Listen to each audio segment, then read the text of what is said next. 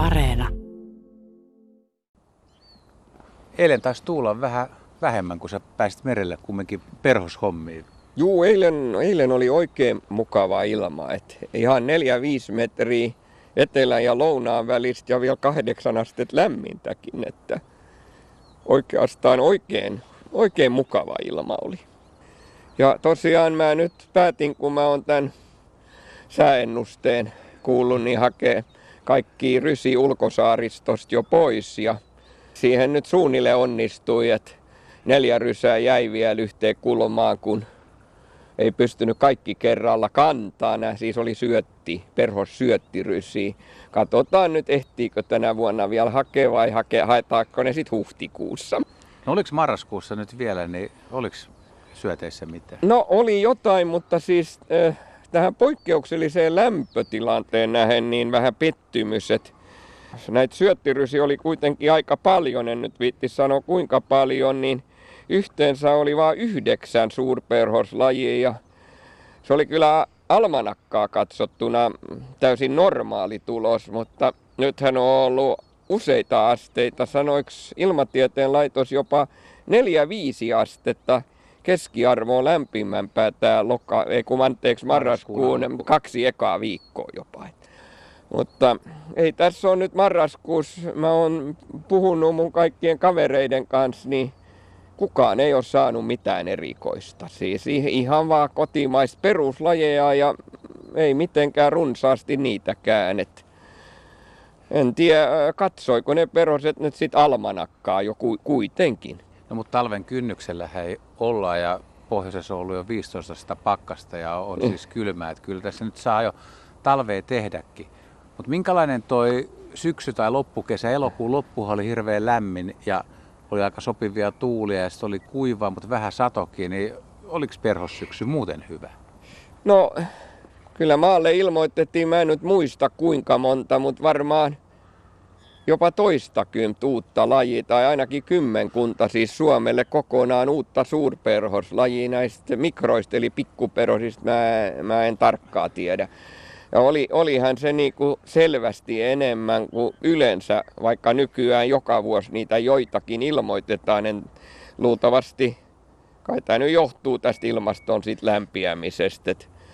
Mutta nyt oli kyllä hurjat virtaukset, porukka puhujat Kaspianmereltä asti elokuussa viikkokaupalla, mutta itse mä en kyllä onnistunut pyytystämään, kun jotain semmoisia vähälukuisempia kotimaisia lajeja, joita mulla nyt oli jo muutama ennestäänkin, että mä en nyt oikein pärjännyt, mutta tämmöistä tämä on.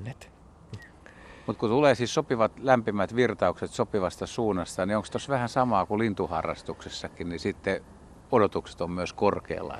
On, on. Jengi hehkutti jo päivi etuajassa, kun oli sääkarttoja tutkinneet, että nyt näyttää hyvältä. Ja sitten se pienin katkoin jatkui pitkin koko elokuuta, kunnes jos mä oikein muistan, niin 28. päivä elokuuta niin kesä katkesi sitten kertaheitolla ja sen jälkeen syyskuu olikin tavallista pikkasen kolempi eikä ollut mitään virtauksia, että silloin ei kyllä oikeastaan tullut yhtään mitään. Et lokakuu, kun oli uudestaan lämmin, niin oli taas suurta toivekkuutta ja välillä oli virtauksiakin, mutta Suomesta ei kai juurikaan muita tämmöisiä loikkari eteläisiä siis Välimeren alueen lajeja saatu kuin yksi semmoinen ruskea tasaverinen keskikokoinen yökkönen, josta mä tiedän vaan latinankielisen nimen peridroma saukkia. Kosmopoliitti kuulemma vehni, vehnälajejen tuholaislaji, niin sitä kai saatiin yhteensä noin 20 yksilöä. Minä jopa sain neljä, joka oli mun ennätys. Ja se oli kaikkien aikojen ennätys Suomesta, mutta oikeastaan mitään muuta niin kuin kaukoloikkari ei koko lokakuussa saatu, vaikka Ilmatieteen laitoksen mukaan lokakuki oli noin kolme astet etelärannikolla keskiarvoja parempi. No yksittäisiä harvinaisuuksia on, on tullut, mutta sitten on näitä, mitä tavataan joka vuosi, mutta tänä vuonna esimerkiksi sinivoinen ritariökkönen tai siniritariökkönen taitaa olla nykyinen nimi. Eikö se silloin ollut melkoinen invaasio. Sitä oli varmaan sai idästä, kun oli just elokuussa nämä itä- ja kaakkoistuulet, niin lisäpuhtia. Eli vaelluksiikin se on kyllä meillä ihan kotimaisena lajina sangen yläinen. Et sitä on nykyään kyllä niin paljon, että kun se on noin kookas kuin on, muistaakseni peräti Euroopan kookkain yökköslaji, niin sitä on varmaan biomassaltaan lähes yhtä paljon kuin kaikkia muita suurperosia silloin lentoaikana, siis yhteensä. Ja sitä oli kyllä aivan häkellyttäviä määriä, että se oli ylivoimaisesti runsain laji syöttipyynnissä, paitsi että se on iso vielä. Niin siis jopa yksilömääräisesti, mutta varsinkin tietenkin litrois laskettuna, niin näitä muita kotimaisia lajeja oli pieni pieni kasa, kun kaikki rysät katsoi ja näitä sinivöisiä ritarijoita oli sitten aika iso kasa. Eikö se ole vähän surullista, kun on rysät täynnä hienoja samaa On. lajia perhosiin? Tekeekö koskaan yhtään pahaa? On, se, se on ikävää, että mun puolesta ne sais jättää käymättä rysiin, mutta se on tosiaan laji, joka on ehkä jopa vuosi vuodelta runsastunut koko ajan ja nyt on ollut kaksi vuotta peräkkäin, kun sitä on elo-syyskuussa ollut todella valtavia määriä. Sehän on tosi hieno ja iso laji ja monet maallikot hän ilmoittaa, kun ne on nähnyt semmoisen ja luulee heti, että nyt ne on nähnyt jonkun suurharvinaisuuden, kun se on niin hieno, mutta laji on, on niin kuin todella yleinen ja luultavasti Suomen heti itäpuolella niin kuin vielä yleisempi. No, mutta se on näyttävää ihme, että se kiinnittää huomioon ja on se hieno illalla, kun se vaikka ikkunaa vasten Joo. lentelee. Sä voit nähdä sen sisätiloistakin niin kuin ulkopuolella. Kyllä, kyllä. Ja on tämä ollut suuri muutos, että kaikki nämä ritariökköt, että jopa semmoiset, jotka ei ollut kotimaisia vielä 30 vuotta sitten ollenkaan, niin ne on runsastunut aivan valtavasti, että ei läheskään tietenkin tälle tasolle kuin sinivöinen, mutta nämä aaltokulmaritariökkö, siis nämä punavöiset kuin myös keltavöinen ritariökkönen, niin ne on nykyään ihan yleisiä. Onneksi kuitenkaan niitä nyt ei tule niin paljon rysistä, mutta ne on, ne on hyvinkin yleisiä ja jokavuotisia lajeja, kun ne pidettiin vielä 90-luvulla rareina. Nyt sun, sunkin aineistosta näkee selkeästi tämän tulokaslajien määrä ja runsastumisen. Kyllä, kyllä, että, että nykyään niin nämä tulokaslajit, varsinkin loppukesästä nämä, jotka tulee tämmöiseen tutkimusrysiin hyvin, niin niitähän on paljon enempää, siis paljon isompi kasa kuin nämä perinteiset, siis vanhat lajit. Että semmoinen kuin hohtopensas yökkönen, joka oli oikein kiva rari vielä 90-luvun alussa, niin se on yksi kaikkein runsaimpia kotimaisia lajeja Etelä-Suomessa, varsinkin lehdoissa nykyään.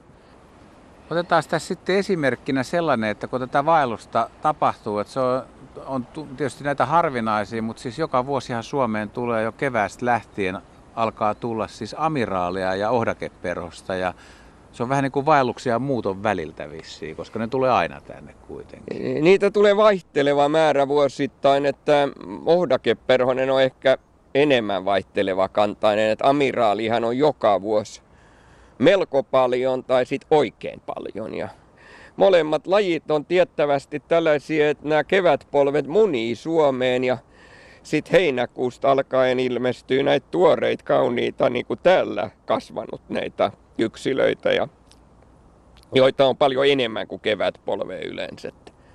Joskus touko-kesäkuussa, jos on oikein hieno virtaus ja lämpöaalto, niin ohdakeperosi voi olla ulkoluodoilla jo kohtalaisia määriä kukissa, mutta tota, molemmat on samantapaisia, paitsi että ne on sit siitä ihan erilaisia, että ohdakeperhonen ei tule ikinä syöttipyydyksillä, se käy vain kukilla. Et mä en ole esimerkiksi edes vahingossa koskaan saanut. Pari kertaa on vahingossa ohdakeperhonen osunut valorysään, mikä on kyllä kummallista.